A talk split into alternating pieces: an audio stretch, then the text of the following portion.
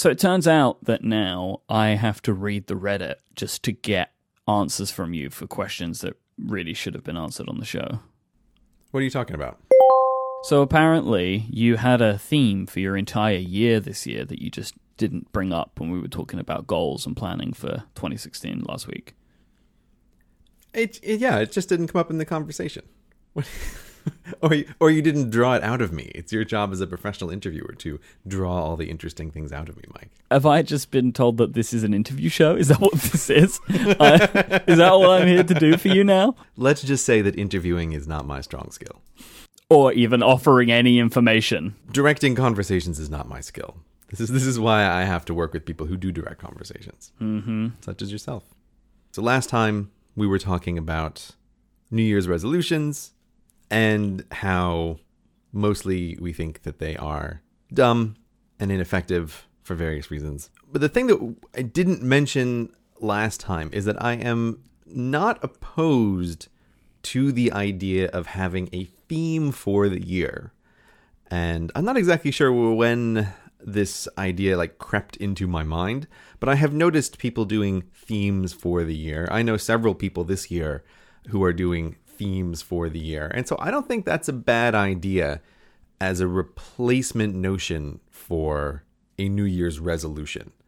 Like a theme can be something that helps guide your decisions over the following year. It, it doesn't have to be like a goal that you are trying to achieve. So I wish I had a catchy year of for my theme. So I, like everyone I know who's doing this, they say, "Oh, this is the year of X." Linux on desktops. Yes, this is the year of Linux on the desktop. and you're making it your own personal goal to assure, assure that that happens. I remember a decade plus ago now being in university when I used Linux and thinking, this is going to be everywhere in no time. oh, how wrong I was. Yeah, and everybody else since. So I wish I could I could come up with a, a, a single word, but what I have come to the conclusion that my theme for the year, if I had to pick a single word, is I would say the year of less is my theme hmm. for the year. Hmm. And it would really be because the year of less sounds nice, but it really should be the year of less and then in brackets me. Right? Of I have been thinking a lot about the kinds of projects that I'm involved in. I was thinking a lot about this on my trip to Amsterdam, which we talked about recently, and just thinking in the biggest, broadest picture of the kind of work that I do, the kind of side projects that I do, what do I want to take on, what do I not want to take on.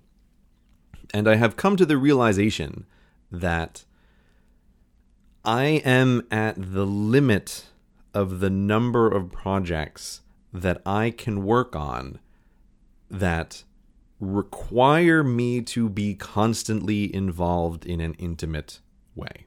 Mm-hmm. So, obviously, the YouTube videos, the two podcasts, each of these, they can't be done without me. Like, I am an intimate part of, of this project. And as we have discussed, I always like to work on various side projects. And I'm, I, I reference this as a thing. Like, I like to do this. This is a thing that I think is good. You never really know what's going to pay off. But really, none of my side projects, aside from these two podcasts, in the past mm, two years have gone very many places. They don't really see the light of day. Yeah, they all get killed in the crib. Oh wow, that's a that is a really heavy metaphor. wow, turning up the drama today, Grey. I don't think that's drama. That's a perfectly apt metaphor. Sure. A side project is like a brand new baby, full of hope. Uh huh. That you just murder. Yeah, Right. right. Yeah, you carry on down that that line of thought. I partly came to that conclusion because, uh, as I think I referenced in the last podcast, in, in Amsterdam, one of the, the side projects that came closest to being something real, I murdered because I, it, it was really this this thought of let me imagine if this project is wildly successful. Like, let's say it's as successful as a person can reasonably expect that it would be. I realized, oh, okay, all I will have done for myself is add another YouTube channel level of requirement for my own interaction in the project. What about all the good things that would come with that?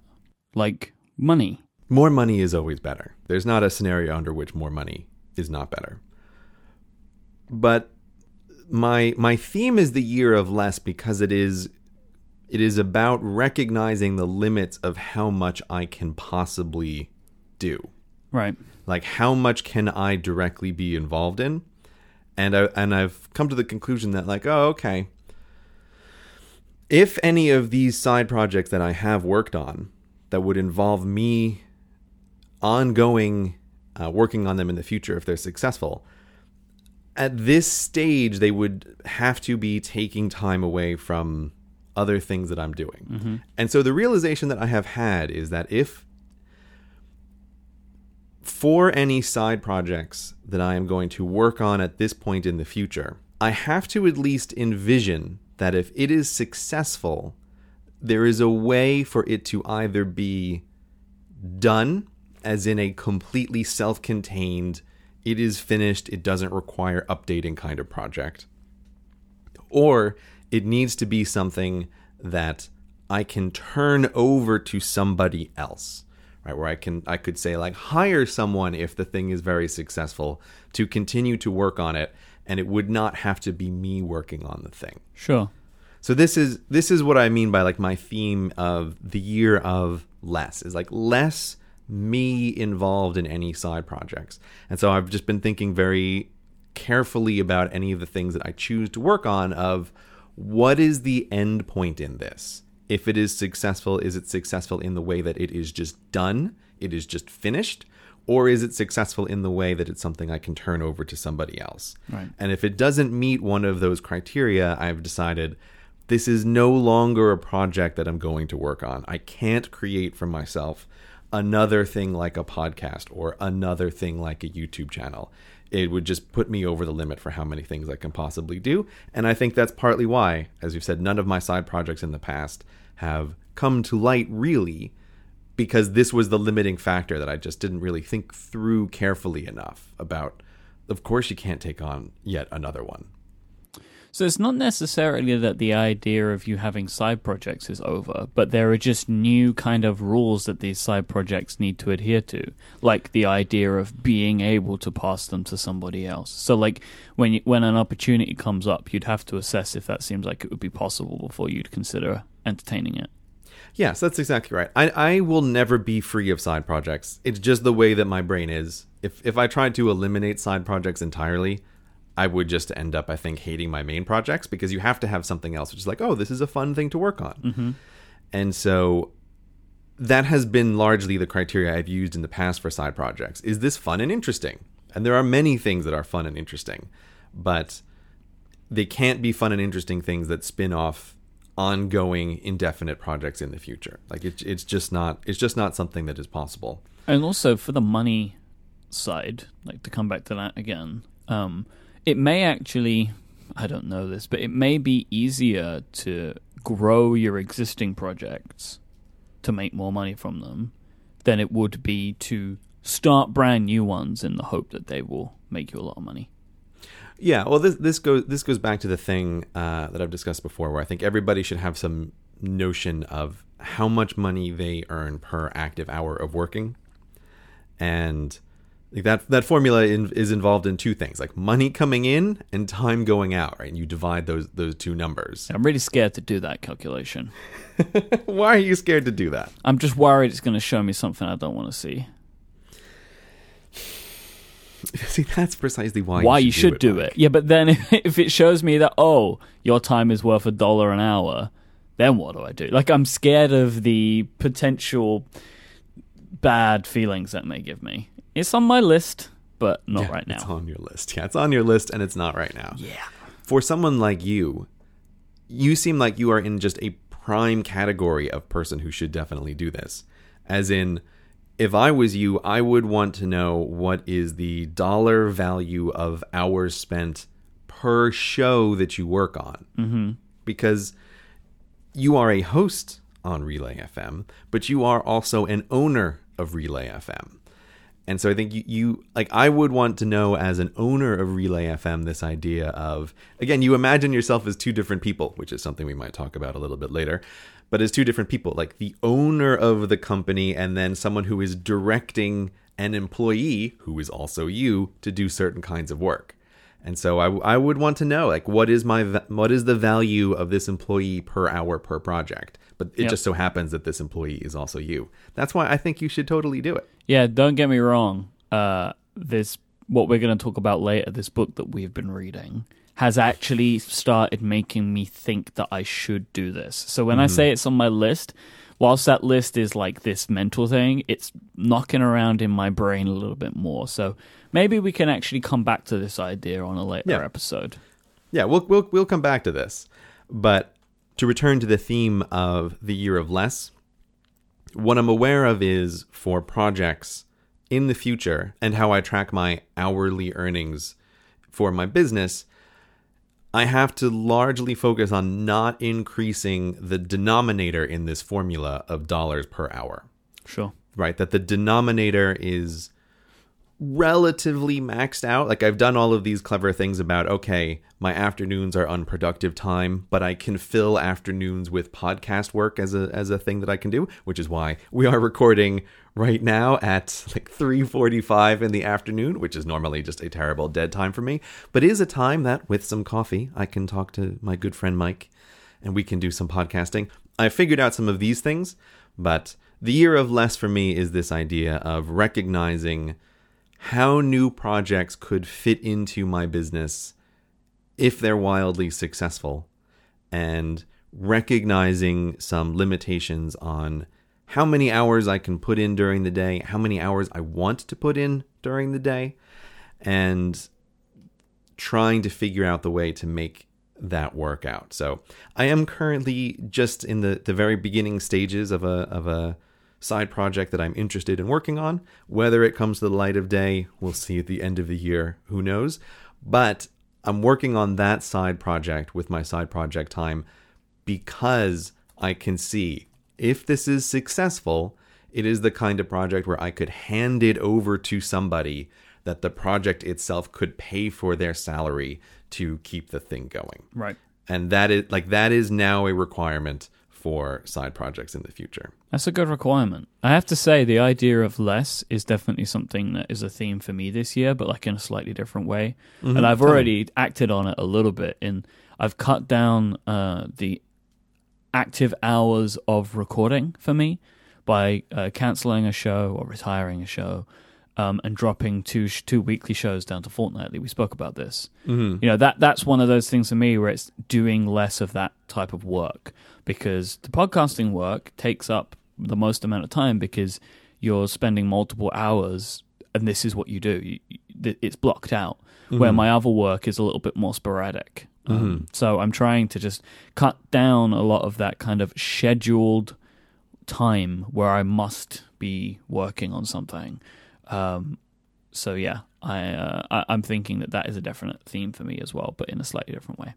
Do you know I mean how many uh how many hours a week then or I guess maybe maybe you think on a bi-weekly schedule, but how many hours have you gotten back with those changes? Do you know roughly speaking? I've probably got back about six to seven hours every other week.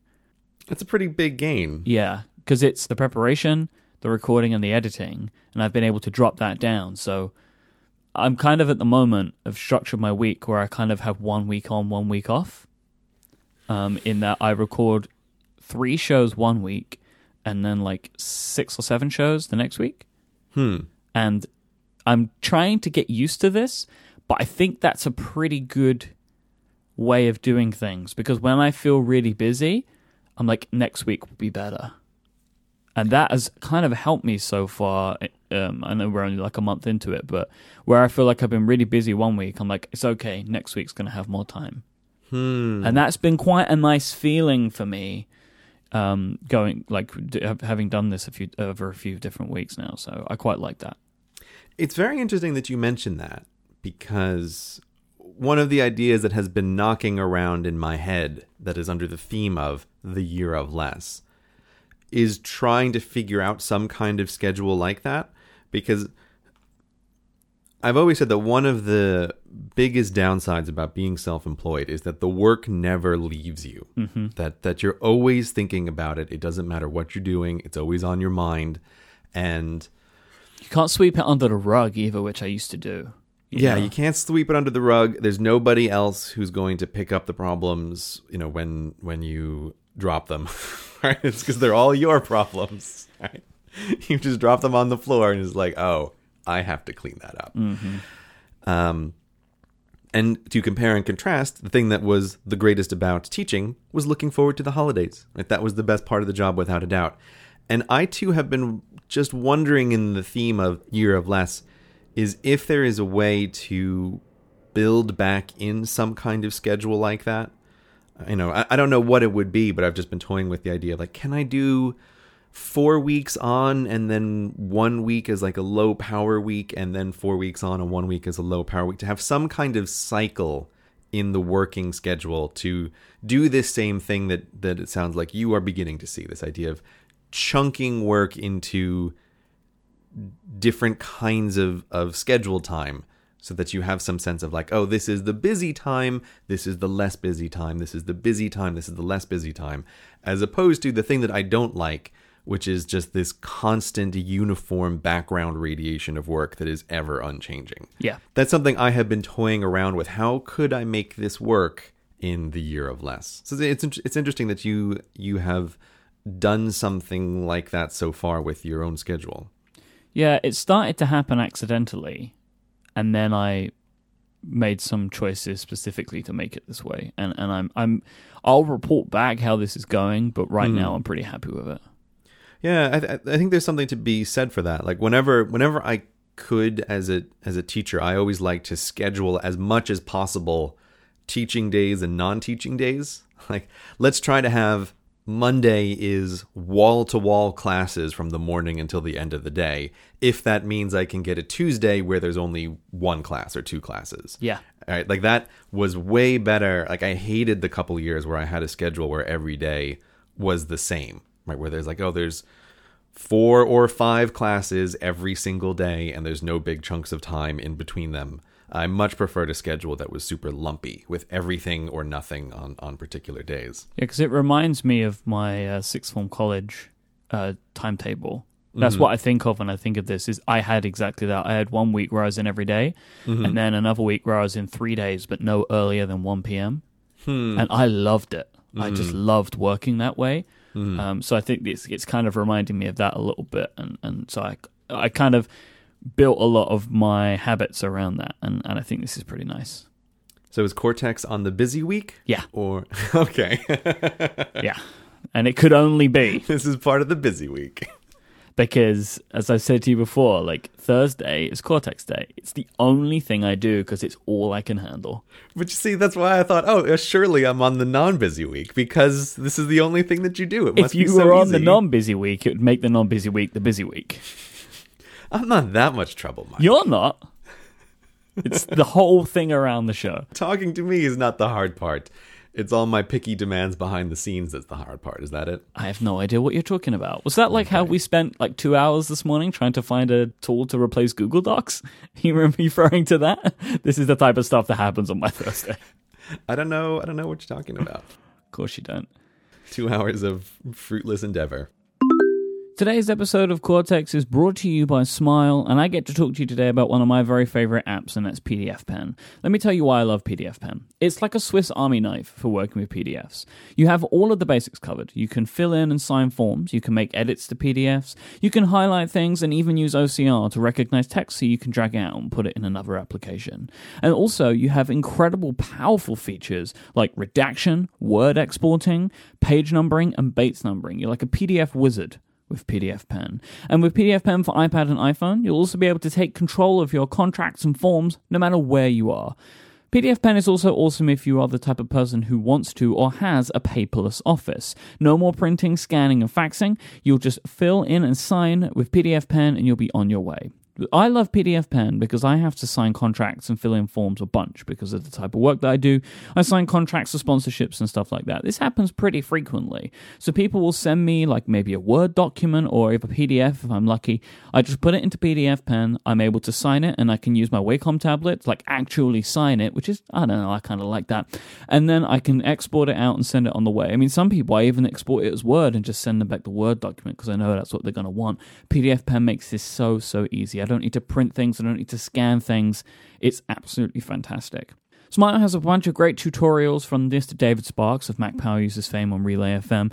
These short videos will teach you everything that you need to know about PDF Pen 7 and you can learn all about this and you can learn all about this and find those videos at smilesoftware.com slash cortex. Pdf pen 7 and pdf pen pro 7 require os 10 yosemite and work beautifully on os 10 el capitan. Pdf pen for ios is available from the app store. Thank you so much to smile and pdf pen for sponsoring this week's episode of cortex. So we had uh, some pretty good feedback on the reddit um, from a user who goes by the name Blind Blonde PhD about goals, and I just wanted to read this because I thought it was really good um, and did a much better job than we did of summing up goals. Uh, this person says that they are a psychologist who does research in this field, and they have three points that people should think about as general rules of thumb for goal setting. Point one is make a goal specific. I want to lose X amount of pounds is better than I want to lose weight because you have a clear idea of where you are and where you need to be to achieve your goal. Point two, make the goal challenging yet attainable. This challenge should force yourself to actually change your behavior or work hard to attain it. And point three is the person must be committed to a goal. Goals dictated from your boss that you're committed to won't work. We also have evidence that just paying someone a raise isn't always the best method to motivate people either. I thought these were really good. And like hmm. that last one really, you know, that goes against what I was saying about the corporate goals. It's like no hmm. one's committed to them, so nobody bothers. Yeah, that that yeah, that's definitely the case. Yeah, goals dictated from your boss. Whatever. Yeah. I don't care. Like I'm not committed to this. And I like the idea of like I want to lose X amount of pounds as opposed to I want to lose weight. Like that is a really good way of putting it because I need to work out what my goal is because right now I just know I want to lose some weight. I haven't worked out exactly how much weight I do want to lose.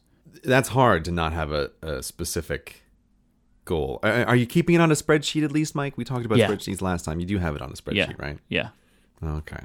All right, good. don't worry. You're gonna put it on a public Twitter? I can help you do that if you want to put it on a public Twitter. Absolutely not. No, you don't want to do that. I'm not interested in that. oh, okay. The only way I do that is if one of those scales arrives at my home.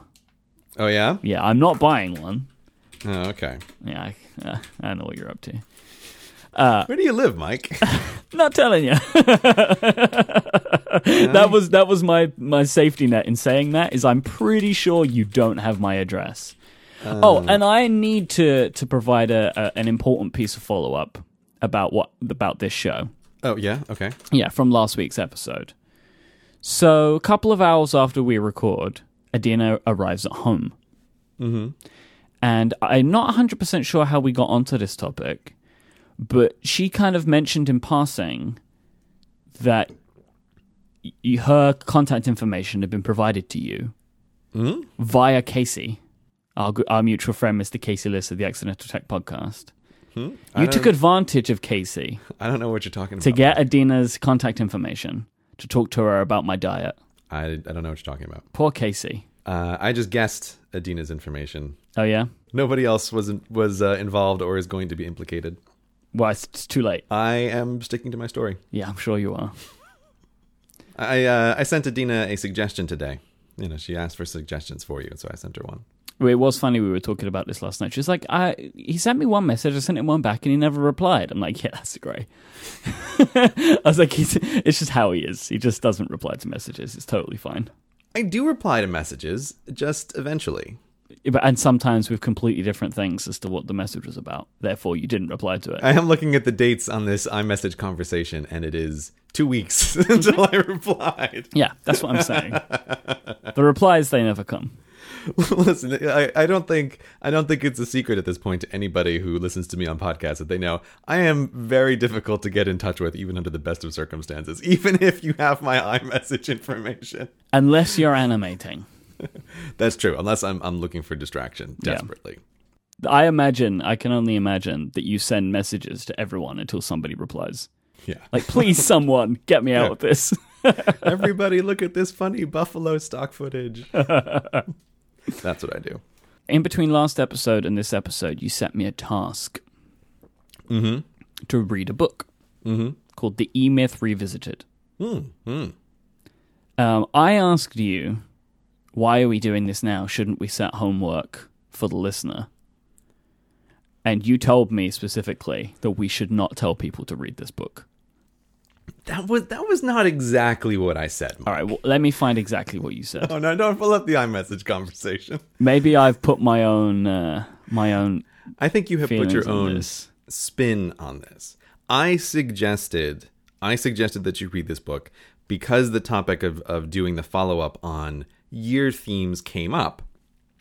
And as listeners will see shortly, I think that the E Myth Revisited aligns with the theme of the Year of Less, uh, in the same way that uh, one of the one of the books I recommended on uh, Audible for Cortex was uh, Essentialism, which is a book that I read recently, which also aligns with the Year of Less. So I, I just thought the E Myth would be uh, would be something to have you read, to have us discuss on the next show, This show.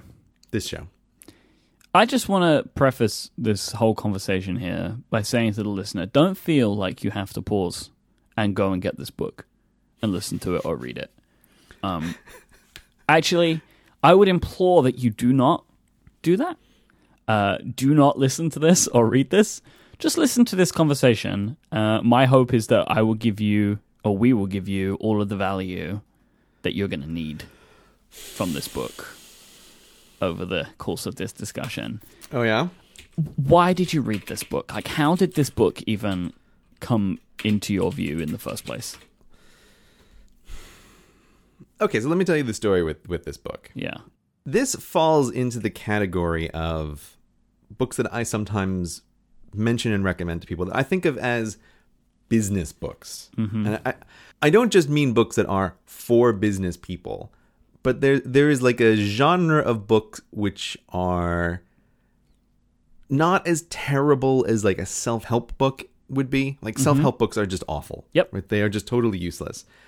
And in my mind, business books is a category of books that usually include like people who have accomplished something writing some book with advice about how they have accomplished a thing. Yeah, I've, re- I've read a bunch of these books as well. Yeah.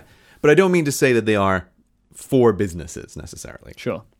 So this is just a category of book that I have always read to some degree in because I think, oh, I would like to do some kind of self improvement, but there's nothing useful in the self improvement section. So this is the more actionable part of that that section of the bookstore. Right. And so I do not know how I originally came across the E Myth Revisited, but at some stage I read it, and I remember I read it when I was uh, a teacher.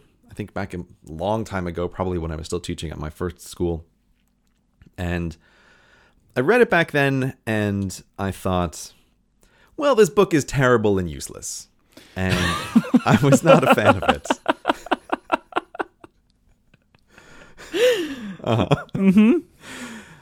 And a couple months ago, I was talking with a fellow YouTube friend of mine, and somehow the topic of the book came up.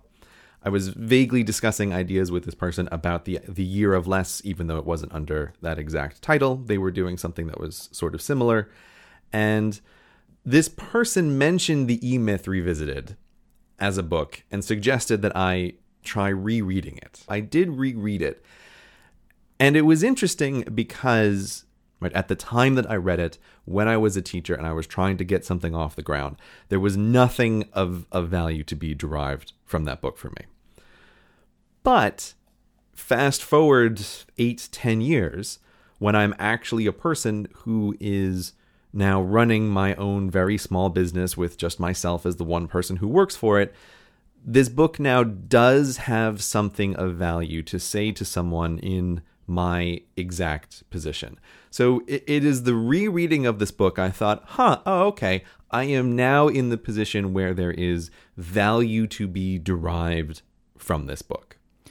I agree mostly, but Mm-hmm. not completely. I believe this book is terrible, but I don't think it's useless, and and I think that you it is possible to derive value from this if you're just in the position of having a side thing that you like, Mm-hmm. you're, you're fully employed. I I think this could help someone think about things to take their side business to a full business. I think it's possible to do that. Um, there are many problems with this book that we will get into, uh, but I can easily see how you how someone and how you did in your position like completely miss what he was trying to get at. Um, but I do think that there is some value in it. But th- I think the book could be a tenth of the size, um, and and you'd get the exact same value out of it. This is a fundamental property of all business books. They are too long. This is easily one of the worst for this that I've ever read, though. it really, really is. I mean, they, they usually these books do tend to be too long, and they're peppered with like a bunch of crap and a bunch of just like going over the same thing multiple times. Um, And I think maybe some people find value in that because it helps drive home the point. But on the whole, I think that that's kind of wasted. But I think this book suffers from that in a, in brand new heights that I'd not yet come into contact with. So let's talk about it, right? Let's talk about what this book is. One of the first things you need to know is that the E in E-Myth stands for entrepreneurial. I Right. thought it meant like online. Right. But this is actually quite an old book. So Yeah, yes. this is like written in the 90s because at one point during the uh, towards the end, he talks about the coming change of the millennium. I was like, "Oh no. this is like how old is this book?" He's like the coming millennium. I was like, "Oh, this explains a lot about you because there's very little anything in this book that is close to the internet. Like y- you kind of get this feeling throughout that like this guy just hates the internet, but no, it's because the internet doesn't really exist yet in Right. the way that we know it to be now. Yeah, he's not avoiding the elephant in the room. And he talks about IBM, constantly talks about IBM. And it's like, why do you love IBM so much? It's like, oh, because it's the late 90s. Right. IBM, which feels like a brontosaurus lumbering across the plains when you talk about it now. There was one thing that I had to do whilst halfway through this book, and I was really excited, and, and it didn't give me what I wanted, which was just to check to see if this guy's business was still in business. Mm-hmm. It is. So he has a company called eMyth Worldwide, right? And and that they're like basically a management consultancy and business consultancy firm. And this book is intended to sum up a lot of what they do and what they help people do, which is to help people turn around their small businesses when they're in trouble. Yeah, so that, that's kind of the fundamental. If we're, if we're talking for a moment about the content of the book, Yeah. the the sales pitch of it might be that it is for someone who is running a small business, feels ridiculously overwhelmed and overburdened by the business, and is having a difficult time figuring out what exactly the problem Yep. is. Like I think that that might be the sales pitch for it, and that might also be why someone can now see, like, oh, okay, I was in a position to derive some value from this book later in a way that I was not in a position to drive value from it before I even had a business to be running at all. Like I was just doing Yeah. experiments. So I have lots of notes, um, and I was taking these notes as I was listening to the book. I, I got the audiobook, which is lovingly narrated by Mr. Michael Gerber, the author. I think that was a mistake. Oh, it was a horrible mistake. So you told me at some point, I, I- recommended that you you read this. I know, Myke, that you do not read books. I do that you not. only listen to audiobooks, which is perfectly fine. Yep. And so I said, oh, okay, yeah, you might as well just listen to this audiobook. And there are many cases with audiobooks where I think many nonfiction books benefit from being audiobooks because they they help get you through boring sections. Like you can just kind of plow on in a way that's a little bit more difficult when you are physically reading a book. Yeah, I don't think I would have finished this if I was reading it. Right. That, and that might normally be the case, but when I discovered that you listened to the audiobook and it was read by the author, I thought, oh no. that sounds like a terrible idea because the author is a slightly crazy person maybe Yeah. in some ways. I have never listened to it, but I predicted that this was this was not going to be a good thing to have the author read this this audiobook. You need to hear this. So, like, I'll put a link in our show notes to the Audible page, which I believe has a sample on it. You just need to hear him how he talks, mm-hmm. uh, and I think it will help. Actually, why don't you do that now? Okay, let me let me let me actually hear what this Yeah, sounds like. I want you to hear what this guy sounds like. I got it. I'm listening now. risking capital to make a profit. This is simply not so. The real reasons people start businesses have little to do with entrepreneurship.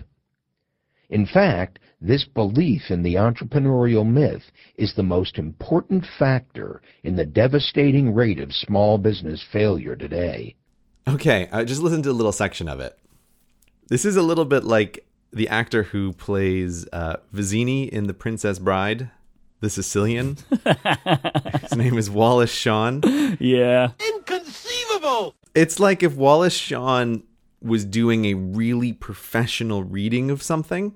Like he could tone down the way he sounds, but uh, I imagine this would be quite difficult to listen to for however many hours it is. eight. Eight, eight long hours Yep. for you, huh, Myke? It was long.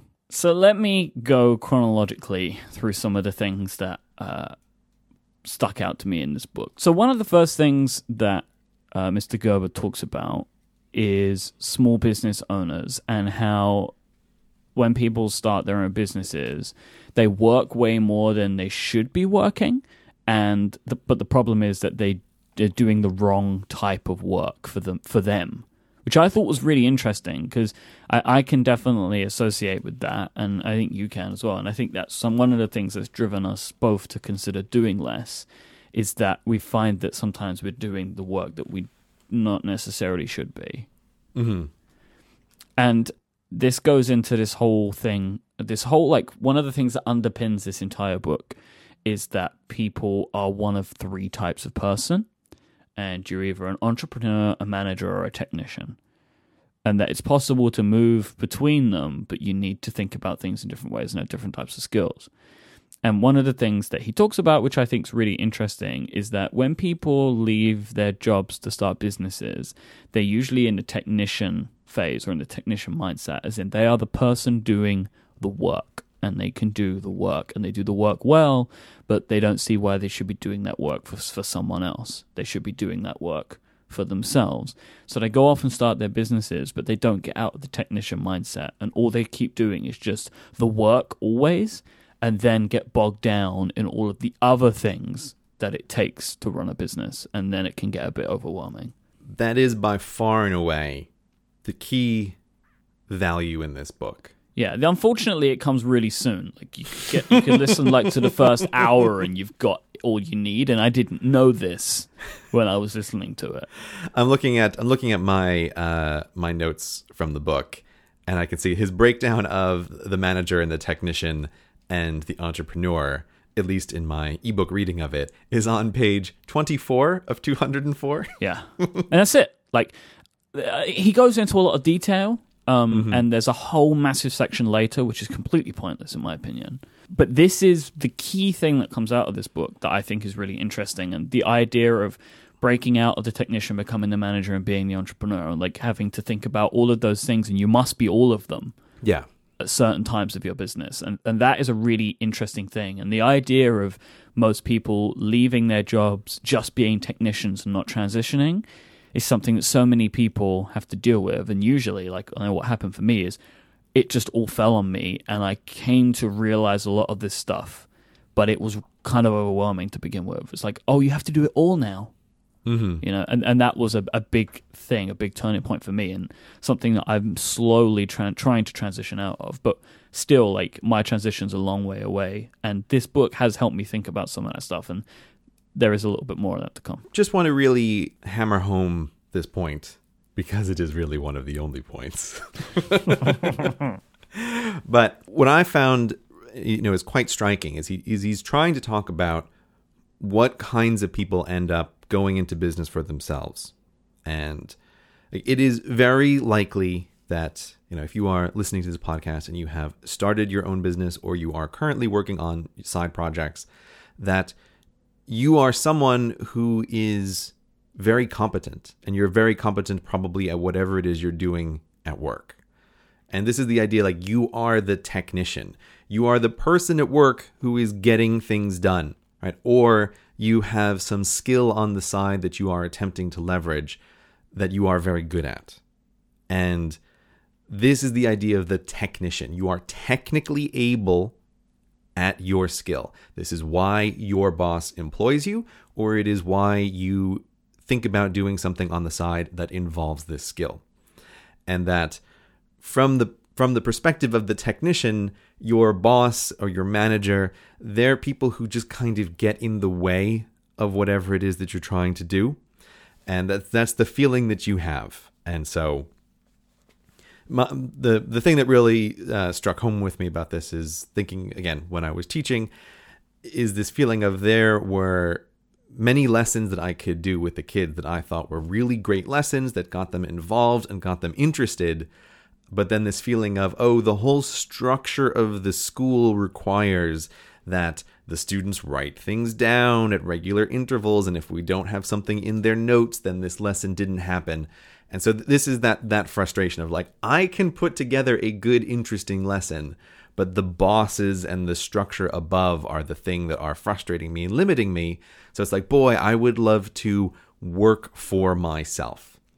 And this idea that because you are skilled at something, you will very naturally end up creating a business around your skill, whatever it is that you are able to do.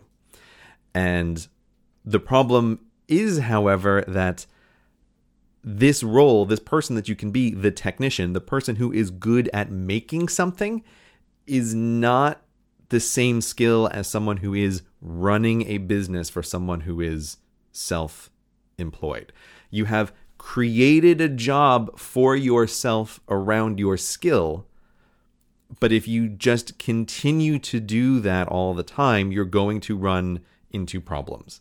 And I've discussed this with some other people, and and this is in the theme of the year of less is this realization like what we were talking about in the beginning of like boy i sure could create another youtube channel. Like i would know how to make a youtube channel that would be interesting and that people would want to watch. Like i could make youtube channels on various topics. But if i keep acting in this role of technician I'm just going to end up causing for myself more and more problems because I'm just going to run out of ability to do stuff or just not understand like what is the direction that the business should take. So that like that to me is the real interesting key. Like the technician is the one who gets things started, who is able to create something of value that other people want, but that if you keep operating in only this mindset, you're going to eventually drive yourself into a bunch of problems. This is a really good thing to think about.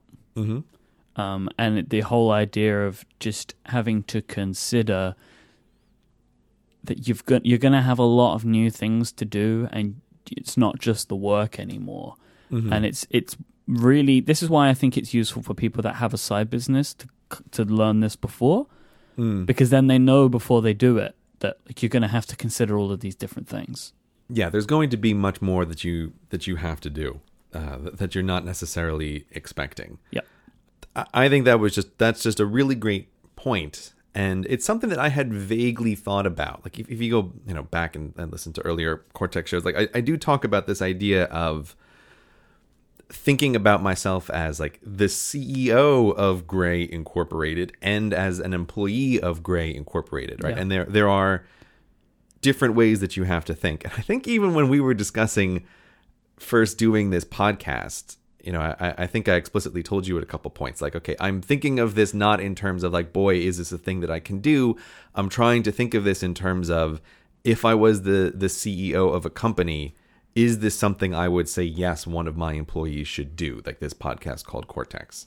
Yeah, and we we have a good relationship like that. Um, and I don't know if you have this with other people, but there are times where we would, you know, you would say or I would say like we're talking about this strictly as business now, Yeah. and we have a conversation, which is without the friendship. It's like this is purely a business conversation, CEO to CEO kind of stuff. Yeah, we've done that many times and it's very helpful. Yeah, so we just put the friendship at the door. We need to talk about business for a moment, and then we can pick it up later. And I, I like that thinking. Um, and there's a part way later in the book which which was quite useful to me. Is thinking about having an organizational chart in your business. Yes, that is the second valuable idea in Yeah. this book. The end. Exactly, and and this is something that I'm thinking a bit about and wondering like. How would we do this at Relay FM? And we probably should do this. Um, and I brought this up to Stephen, and he's now going to hear the idea because I've not explained it to him yet.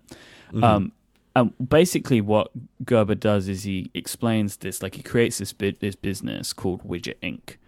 And there's these two people, and they run the business together.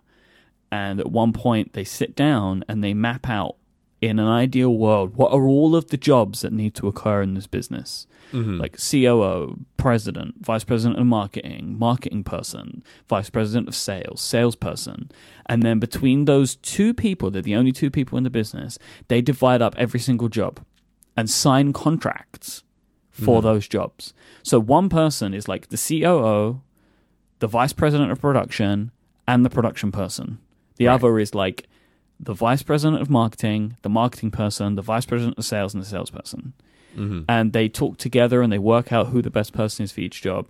They take all of those roles, and he said what it allows you to do is to think in the business. You are doing the stuff and think on the business. So you are the salesperson and the salesperson's boss Right. and thinking about those two roles for yourself helps you do the work and advance your business at the same time and then later you can become the vice president of sales as you hire a salesperson and they take your old job.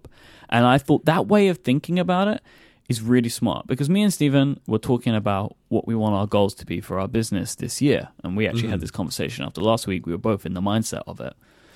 And one of the things that we were talking about, and then one of the things that I know is I want us to have some help this year, but we don't really know what that is yet.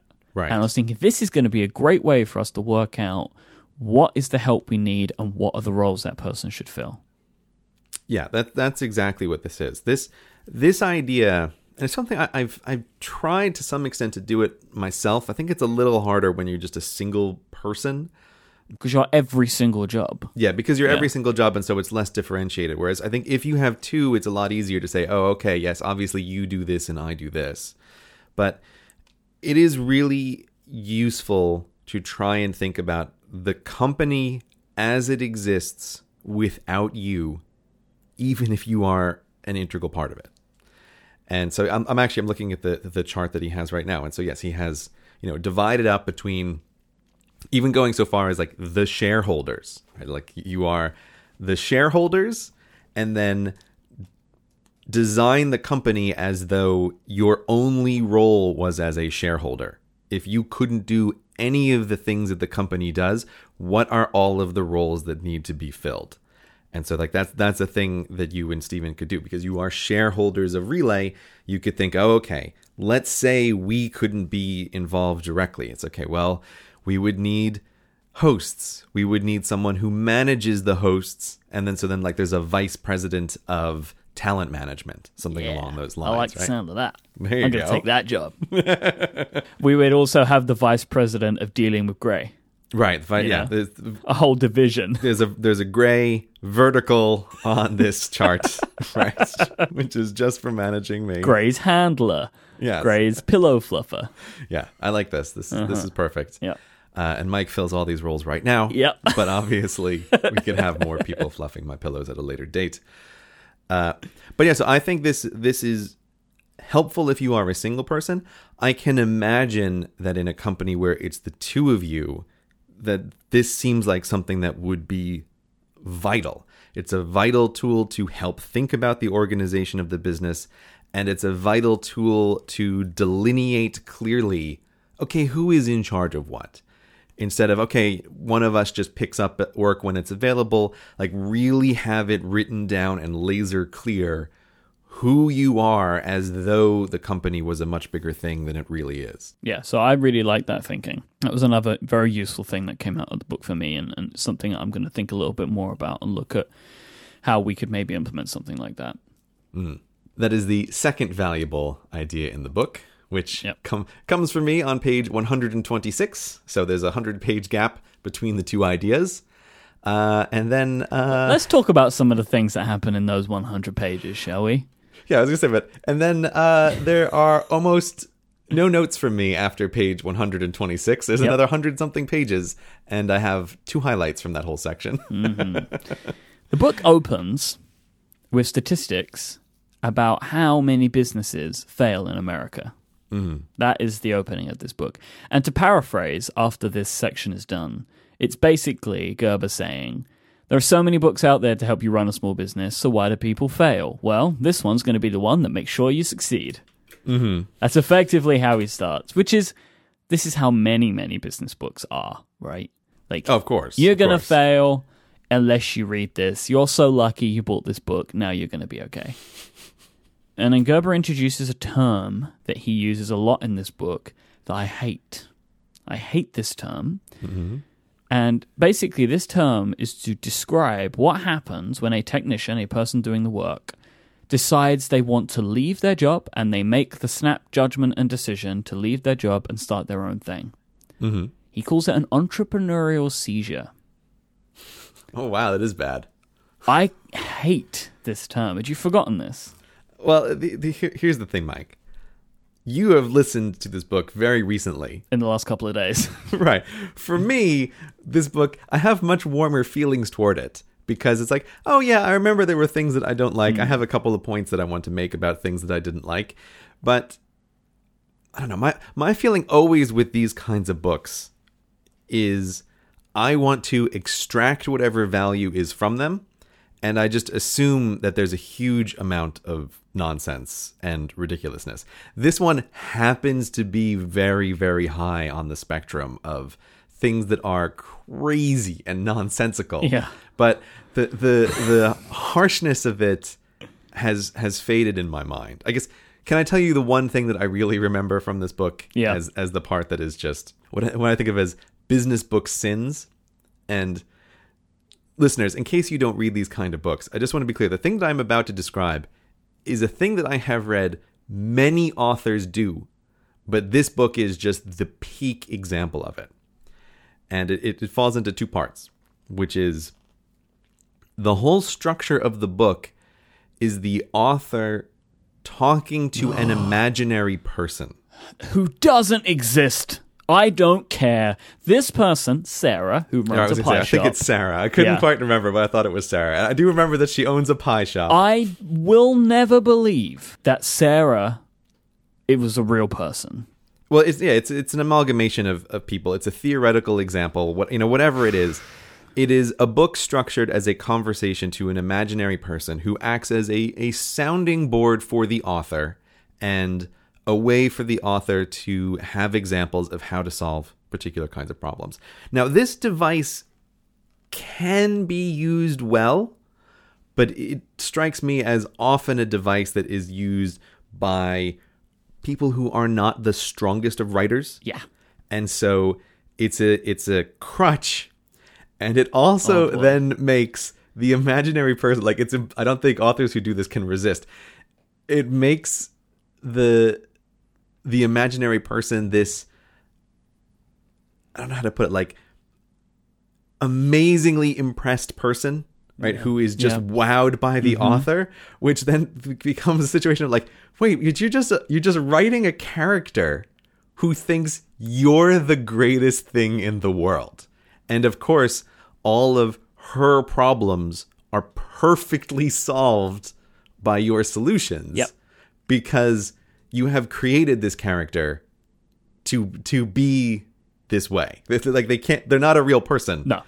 And the little bugbear that always gets me about this is the imaginary characters will almost always just obsessively use the author's name. Like they will just constantly say, oh, Michael, what do you think? Michael, what do you think about he- this? at the end of this book, the epilogue is a letter to Sarah, where it is. I've never heard anything so insane. It's like he's talking about the year 2000 being a moment where the world is going to be shocked by intense lightning and people have got to get out of the way or they're going to be burnt to a crisp. I'm not even kidding. This is what I don't know what I don't know what happens to him at the end of this book. But in this letter, every sentence he says Sarah.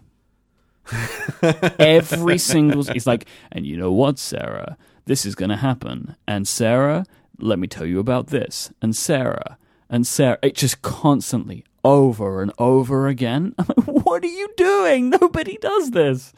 I just jumped to it. I've got the ebook open here. It starts with Dear Sarah, Oh, it has been said that there are no accidents in the universe, so I might consider it to be providential that on this very day that I'm writing this letter to you, I have just finished reading for the third time Rollo May's remarkable book, Man's Search for Himself. Just skimming through this, every every paragraph starts out with Sarah.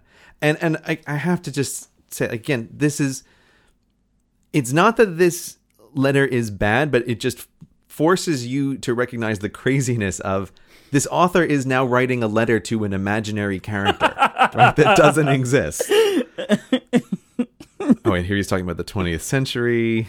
That, dear Sarah, is where I believe, blah, blah, blah, blah. Left her own experience, spirit. Your path has always been there for you, Sarah. You simply got lost. You didn't trust it. And you need to be assured, as any little girl would, that your parents wouldn't leave you and that your teachers would love you. You became disconnected from yourself, but fortunately, not forever. Because this path you're now on, this entrepreneurial path, winds around corners that will amaze you at times and even shock you at others. It's like, but this person isn't real. Like this person who was afraid that their teachers wouldn't love them. This episode of Cortex is brought to you by Hover. Quite simply, Hover is the best way to buy and manage domain names.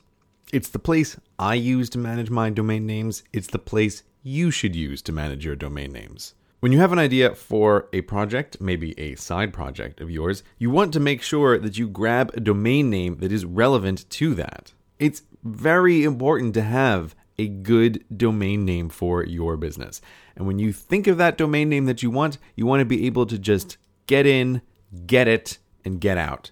And that is what Hover allows you to do. It's so simple and so fast to register domain names with Hover. You don't want a thousand screens, you don't want tons of checkboxes to be unchecked. You just want the domain. Hover has recently lowered the prices even on pretty much all of the 200 plus domain name options they have.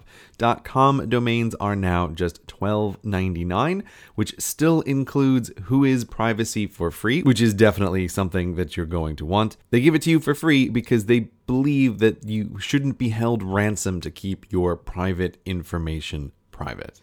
And now they have a new feature called Hover Connect, which allows you to say when you've registered a domain name, you can then connect that automatically to Squarespace, Tumblr, Shopify, a whole bunch of others, so that people type in your domain name. It looks like your website, but it's actually being run by Tumblr or whatever behind the scenes. This is really easy to mess up if you try to do it yourself manually. Hover just takes care of it for you. They have so many more great things that we don't even have time to mention now, like volume discounts, custom email addresses, much, much more. So if you have something that you want to get a domain name for, go to Hover and use the code TRUCKING at checkout, and you'll get 10% off your first purchase and show your support for Cortex. That's offer code TRUCKING. Thank you to Hover for supporting this episode. If we had such a yearning for values in 1953 when May's book was first published, and we have such a yearning for values today, what happened to us in the interim? The Cold War, a trip to the moon, Korea, the Vietnam War, Cambodia, the sexual revolution, the civil rights explosion, the psychological revolution, the New Age Manifesto, and the coming millennium? One hell of a lot, I would say. We're kind of like, this person isn't real. Who are you talking to? Can you just find the little part about being burnt by the uh, an intense bolt of lightning? I think that we, playing our end game at the bottom of the 20th century, are going to need one hell of a lot more than anything our trainers have in store for us. I think we need a shock, a self administered shock, so jolting, so outrageous, so unsympathetic to our little wants that will either be blown off the planet we've each shaped for ourselves, our own little spaces when we least expect it, or we will be burnt to a crisp right there on the spot, never to be heard from again. It doesn't make any sense. It's like Scientology or something. it's like, what are you talking about, man? Our own little planets, okay? He just went mad at the end. Like I, I don't know what because like one before he talks about that, he's saying about how um, we're too obsessed with training and management consultancy, which is exactly what this book is. Like I don't. Right, which is the business that he's selling. It very, it's all very, very peculiar. The the insanity thing though for me peaks at what I remember as the second major sin. So the, the first sin is just the whole premise of the book is written to an imaginary character. Many books do this. Another thing that many books do, uh, but that I, I like that is combined with the first sin here, is that there is a long chapter where the author tells a story of a Jesus like figure. Oh dear lord! Right? What the hell was this? He tells this story about like a guy finding his way in life, and he's like a carpenter, and he's a simple man, and, And he, he travels. finds a woman and he travels through the world and he comes back and he has children and he finds another woman and he becomes a carpenter. Seriously, becomes Yeah. a carpenter and he has a dog and he's a poet and he's a jazz musician. This is all true. This is all stuff he's talking about. And Yeah. then he goes to Silicon Valley and he becomes a salesman and he doesn't understand computers, but he can sell to anyone because he used to sell encyclopedias. And one time he got attacked by a dog, but he made Yeah. the sale with the torn up contract. It is so long and so unbelievable, and a a literal Jesus story. Right? Like it is so clear that this is the comparison of of like Jesus finding his way in the world is the story that he tells. And then the author who's telling this story to Sarah, the imaginary character, wraps it up by revealing what is no surprise to anybody who's been reading this chapter that this is a story that the author is telling about himself and his own life and like how he came to be in the position where he's writing this book. And then it goes off into a little piece of music for the next chapter in the audiobook. yeah, it's like, let me just get this straight. You are one, comparing yourself to Jesus, to two, an imaginary person who loves everything that you do. it's like, okay, tick, tick. I have read, I mean, this is not the first time I have read in a business book a section where someone tells a Jesus parable about themselves. That's not unusual for this this genre of book, but to combine it with the flaw of telling it to an imaginary character just raises it to an exponential of crazy. it's almost breathtaking and beautiful in its its insanity. I have a couple of good points that I want to make before going back. Mm-hmm. Um, one of them is any plan is better than no plan. Mm. I quite like that. He talks about that. Like, you, you know, you should just have a plan. Like, even if it's not necessarily the right one, make one and then you can make more later. I quite like that. Mm. And the idea of nobody cares about your business the way that you do and nobody will put the time in like you do. You need to accept that then build systems which mean that it's okay because otherwise you'll hire people and you'll just do their work as well Yeah, yeah. That that I think is also an excellent point. That that you will care more than anybody else. You have to build that into the system. Like that has to be part of it. And th- that that brings me to I guess really a third point that is valuable in this book. It comes about because he's wandering, you know, Jesus like through the mountains or something. But the hotel that he comes across oh no this hotel i have tried to find this hotel and i think i may have found it but it doesn't look like the way he describes it let- let's let's put aside the reality of of this hotel. Like let's let's just ignore that for a second. But he describes this just like amazing magical hotel that exists in the woods where where the the service is is perfect and blah blah blah. Like that that's not the relevant thing. What his his takeaway here is to talk about look, since you will care about your business more than anybody else, you have to assume that anybody who's working for you will not care as much as you do. Like, how do you solve this problem if you're do- running something like a hotel? What are you going to do? And the answer is that you have to rigorously systematize everything checklists and checklists and checklists checklists for checklists for checklists. Yeah. And it sounds obvious and like even even for me as someone who just loves checklists and use checklists all the time, this notion of you need to think of the business in terms of this. Everything that is part of the business should be able to be represented by a checklist of some kind. And so he goes through an example about how uh, he's talking about like the cleaners have not just instructions like, oh, you need to clean the room.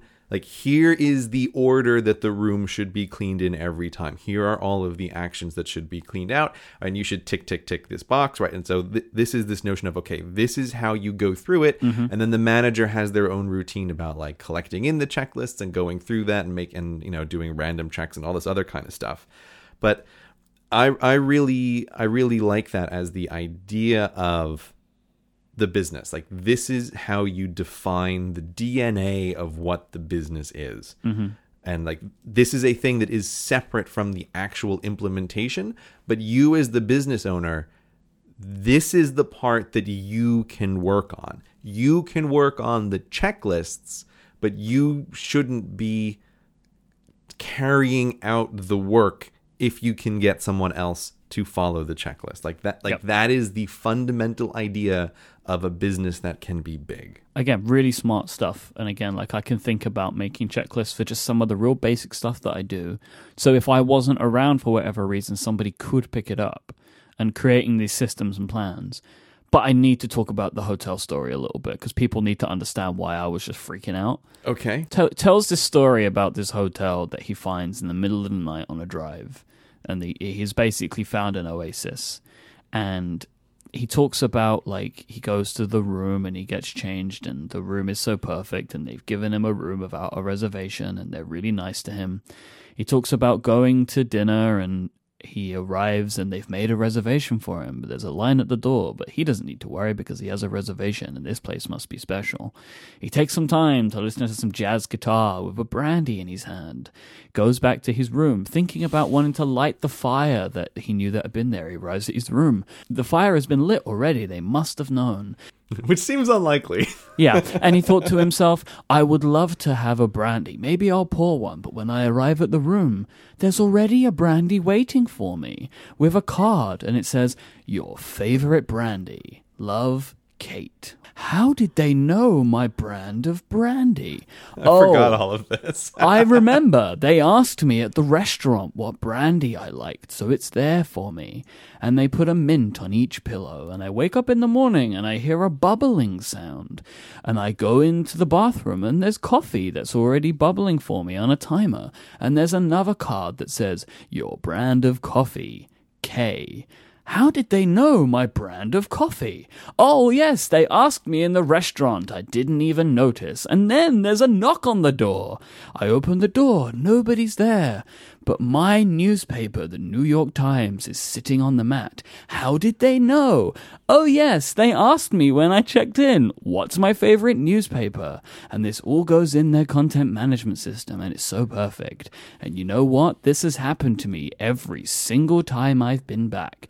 No, it didn't! Just shut up! like, oh, this is the main problem with this book. Gerber takes a thousand words to explain ten words. I am sure he had a word count because there are times when he lists things in this insane way. Mm. Like, I'm trying to think of an example, but like he will say something over and over again. Like, the key to your business is time. The key to your business is effort. The key to your business is people. The mm-hmm. key to, and he'll do this, and he just keeps doing it. And this happens multiple times in the book, and I don't know why he does it. And again, I reckon this is way easier in the written because you could just gloss over it. But I have to sit and listen to him say it all. right. And- That's why I think the audiobook, especially narrated by him, was a terrible mistake. so bad. The these are the kinds of books that I don't even normally listen to as audiobooks precisely because I'm expecting a large amount of skimming. Mm-hmm. Right? And so and so when I read business books, it is almost always read as an actual book on my iPad. I do not listen to it as an audiobook. Like I will listen to audio nonfiction books that are books about a topic and and it's very helpful then. But yeah, it seems the reverse of helpful when uh, you have to listen to him go through point by point every one of his lists, and you can't just go like, mm, "I'm going to skip this." Right? I'm going to skim, skim, skim. Let me find when you change topic again, buddy. Can't do it. Yeah, I want to talk about one other little thing here Mhm. uh, called the turnkey revolution. Oh, this is where he talks about franchises. Mm-hmm. This is such a massive portion of the book, and a lot of it doesn't really apply to me and you. Yeah, I think that's why my memory of this is very dim. It's like, oh right, I remember he Yeah. talks about franchises. And it is a really interesting way to think of it because he's saying, like, even if you don't want to franchise your business, you can follow this model and create procedures and manuals that people can follow.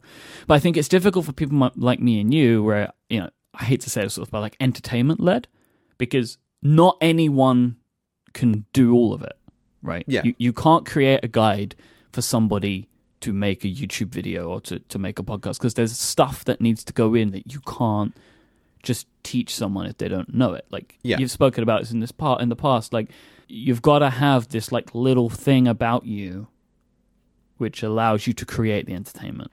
Yeah, oh, and all of the things that that we do, I I broadly think of as entertainment. Like I make educational YouTube videos, but ultimately they're popular because they are entertaining. Yeah. Like, people people like them and people listen to the podcast. Like I hope people get something out of the podcast, but people listen because they are entertaining and there is there is not a checklist that you can give to someone to replace someone who is in the entertainment business. I do think that that is a bit of an exception. You would have done it already.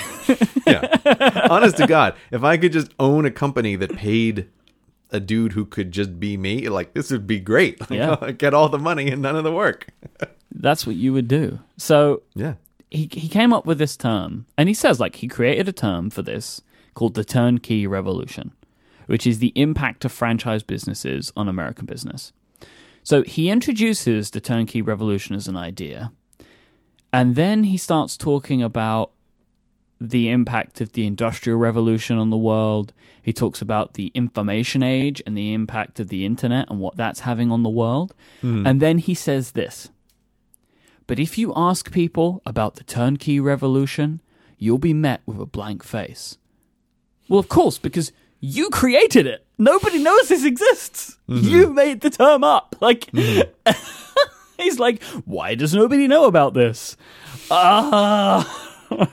God, you drive me mad. See what you've done to me?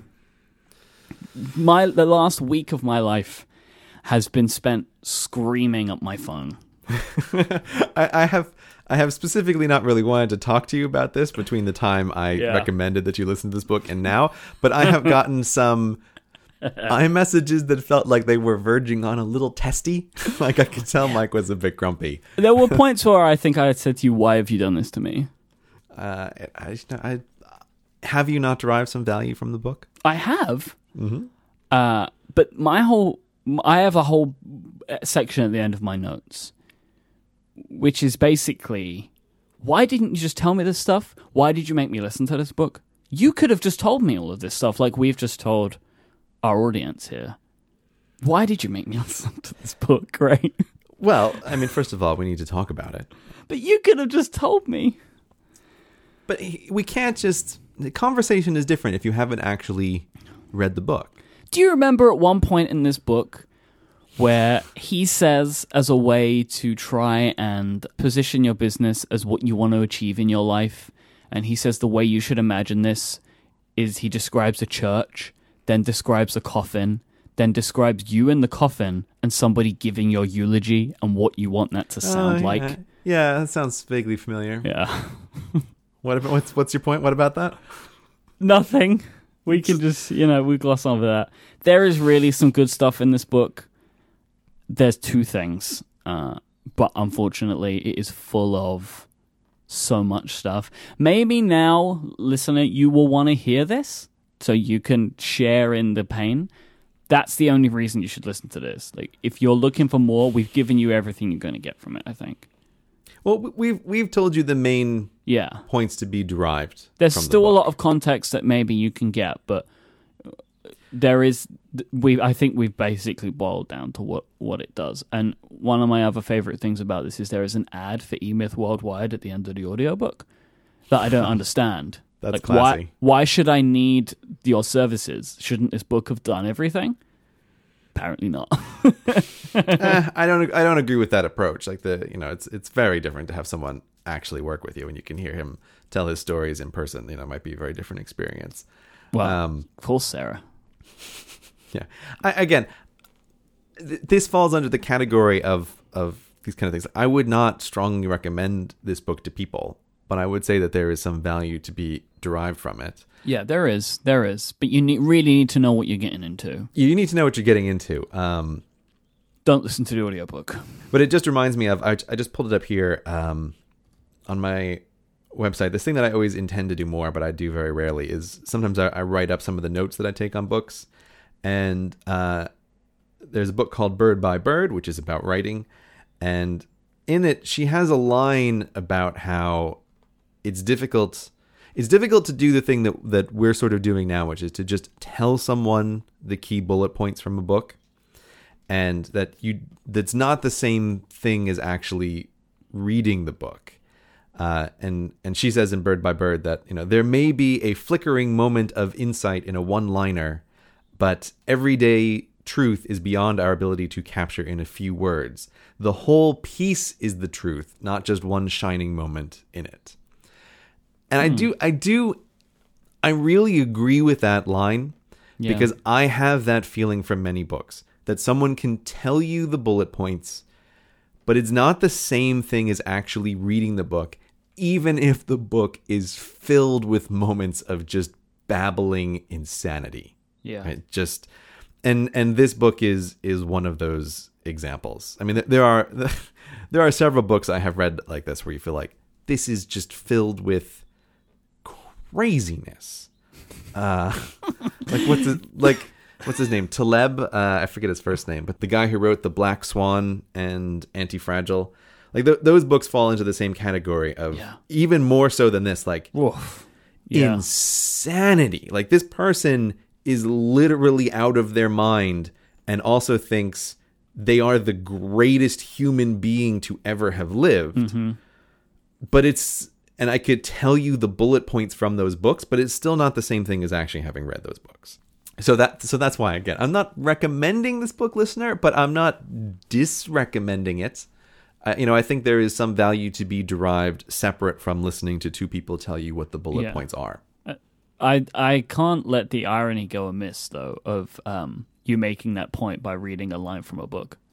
Uh, yeah, yeah, of course. I can't let that. I just can't let that go because I quite like that. Yeah, well, read bird by bird. It's good.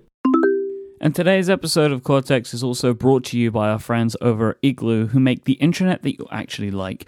If you are somebody who has to work in a big company, it's very likely that you'll be using an intranet so you can view important things about what's going on, you can find documentation, even collaborate and work with each other if you're lucky. Usually these things absolutely suck. I had to use a horrible intranet for many, many years at my old job. Unfortunately, they didn't use Igloo because that's what everybody should be using. Igloo is a fantastic intranet product that will be beautiful to look at and work so fantastically.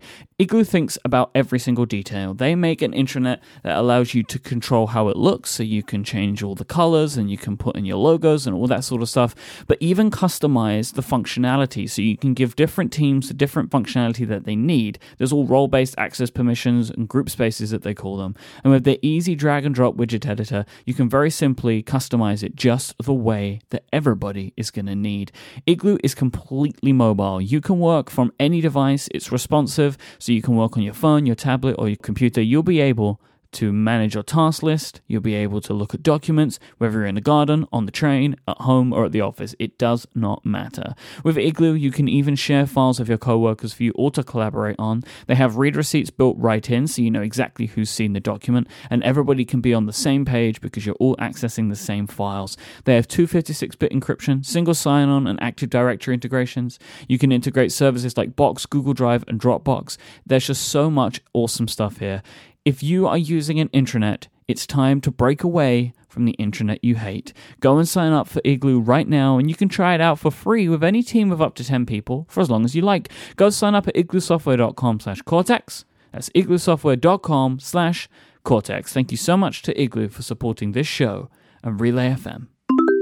So whilst you did something horrible to me this week, you, you redeemed yourself a little bit. Actually, quite a lot. um, Oh yeah. by doing something amazing. what did I do that was amazing for you, Myke? You introduced me to another thing that cost me some money.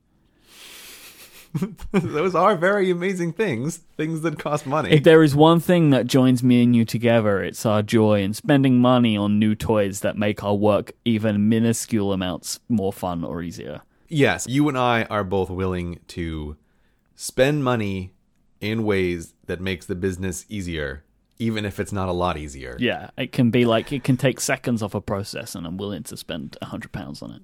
Yeah, because exactly. it's like anything that makes this better is good. And Right. the thing that you've done this time is you have made me, uh, which uh, made Adina say another Wacom tablet. And I'm like, yep, another one. So I now own a Wacom Intuos Pro hmm because you sent me a picture of a Wacom Intuos Pro on your lap with your feet up on your desk, editing Hello Internet, and Mm-hmm. you told me this is all I need. Yeah, so I uh, have been using a Wacom bamboo tablet, I think, for years and years. Just like this old tablet that I got. And as can sometimes happen with tools, it was just a thing that I was using without really thinking about it. I was dimly aware that it was really old, um, but I just, you know, it didn't really cross my mind.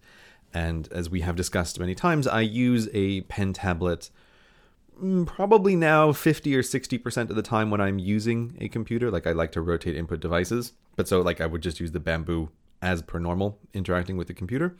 But it eventually started giving up the ghosts. It was flickering, it was having some connection problems. It wasn't really working and I thought, "Oh, okay, this is the time to get a new tablet." And so I did some digging around, I did some looking around and I discovered that Wacom now has this uh, in their lineup, I think it's in the middle of their pro stuff. Like some of their top top pro stuff is just crazy. Like it shows the screen on the tablet. I don't need any of that. But their like mid range pro tablet, the Intuos, is fantastic. So I, I was looking at this online. I thought, let me get it. Let me buy this and see if what I wanted to be able to do was edit a podcast without having to touch the keyboard. And this tablet has two features that make that possible. The first is that the actual surface of it is also a touch screen or touchpad. So you can use it a bit like the Magic Trackpad for Apple. And the second thing is it has a bunch of hardware buttons on the left side that perfectly you can program on a per application basis. So I can set it up so that when I press the buttons on the side, it performs specific actions just in Logic. And I can change what those actions are if I'm using a different application. And this thing is just amazing. It is it is just astounding and I already got pretty fast on editing stuff in Logic with uh, the keyboard shortcuts that I had set up.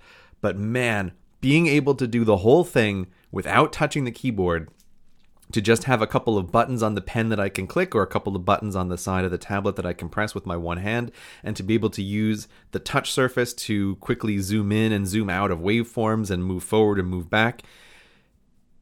It allows me to edit a podcast much faster and also much more comfortably. I don't have to be right on top of my computer like I sent you in that picture. I can actually lean back and just have this thing in my lap and use it.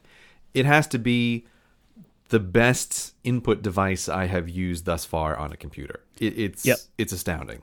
I loved that. We both did love that Logitech mouse. One of the reasons that we both loved that mouse so much is how programmable it was. Oh yeah. But the the problem was with it is because it was so programmable, I was doing and contorting my hand in ways I shouldn't have been, and I destroyed myself. This tablet has all of that, and I don't do anything bad. Mhm. I love this thing so much. I love it so much. I got the small one. You got the medium. The medium would be better because it has more buttons on it. It has two more buttons on it. Mhm. Um, but it wouldn't. It would be too big, I think, for for the desk space that I have it on.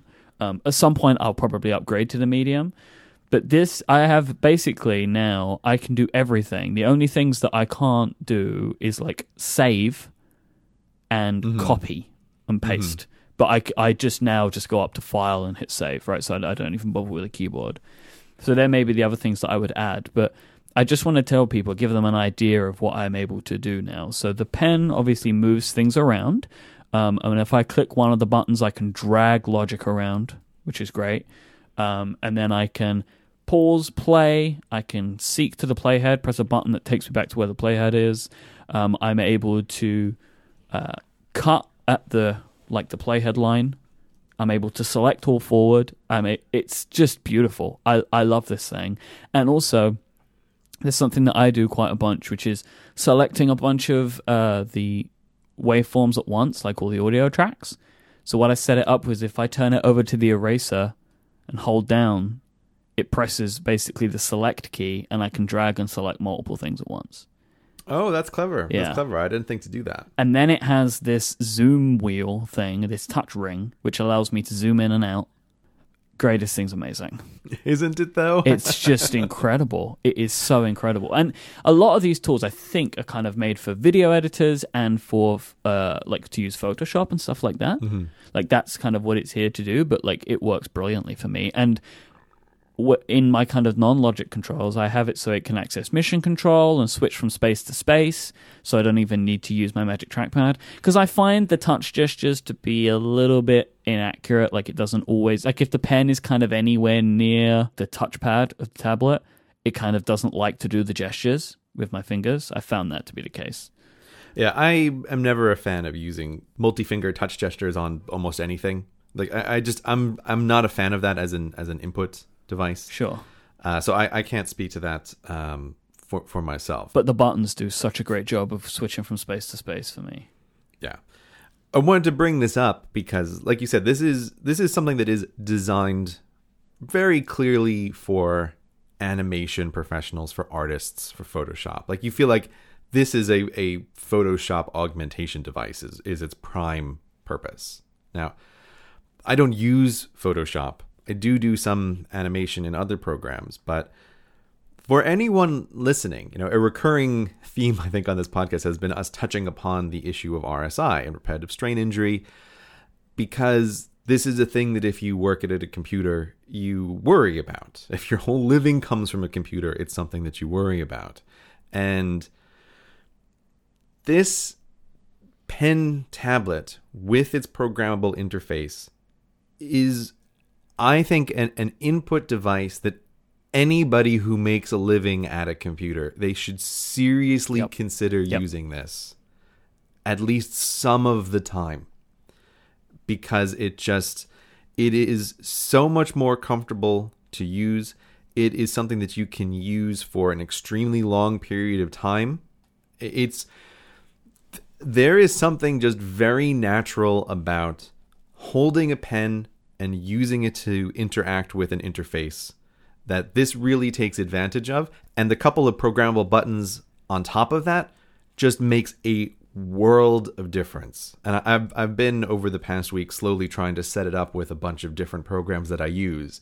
So that again, like when if I'm using Inkscape to draw, I can have something set up differently than if I'm using Logic, than if I'm just using the operating system in general. It is it is a fantastic input device that I can I can really feel helps with my hands. Like it's it it takes a lot of the pressure off of of my uh, left hand in terms of editing. So here's the thing. I don't know if I ever told you this, Myke, but you know I, I like to play video games, and a very common input method for video games is you know WASD with your left hand for moving forward, back, left, or right, and then a couple of buttons around there to interact with the game in some way. So it's very common that your left hand is on the keyboard WASD.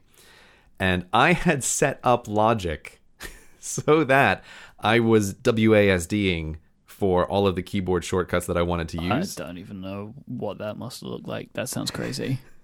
It does sound crazy, but it was very natural that every button I wanted to use was kind of around WASD, and I could press them in the same way that I was very used to in games, having that as a hand position, and then my right hand is using a mouse, it was using the MX Master, or it's using the pen tablet or whatever. But because there is this overlap with playing video games where it's like, okay, now I have two activities that are using the same hand position. I was aware of beginning to feel in my left hand a little a little bit of that precursor feeling of like, oh man, this is really fast. This is why video games use this input. This is why I have also chosen to set up my logic this way with this input. But this is bad now having two activities that use the exact same hand gestures.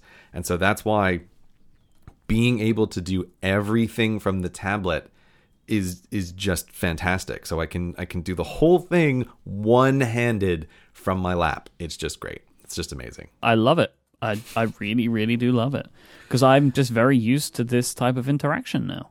When you're worried about RSI, these are the kinds of things that you think about. And I've definitely had problems with RSI in the past, problems that have prevented me from working for various periods of time.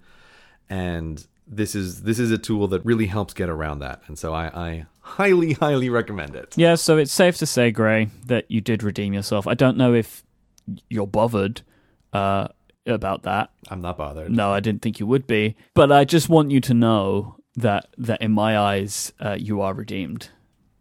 Irrelevant.